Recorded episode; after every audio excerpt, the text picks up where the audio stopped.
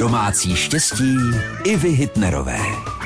Jednou z prastarých prosincových tradic je návštěva domácností svatým Mikulášem, který se z nebe spouští na zlaté pently.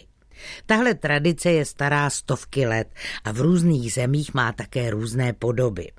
U nás známe svatého Mikuláše jako urostlého muže s bílými dlouhými fousy v biskupském plášti a s berlou v ruce. K jeho osobě se váže plno příběhů.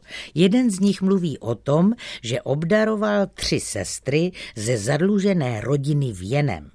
V noci každé z nich hodil tajně do okna pytlíček se zlaťáky. Jedné však uvízl v pověšené punčoše a tak vznikla tradice nadělování do punčoch. Už v dobách našich babiček chodil Mikuláš v doprovodu anděla a čerta. Anděl hodné obdarovával, čert zase neposlušné vyplácel metlou. Možná vás napadlo, proč Mikuláš nechodí až na svůj svátek, ale o den dříve.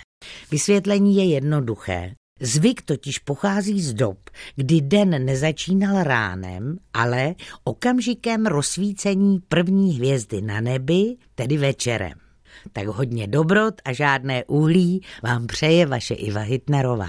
Domácí štěstí Ivy Hitnerové, rady do domu i do života. Každý den v našem vysílání.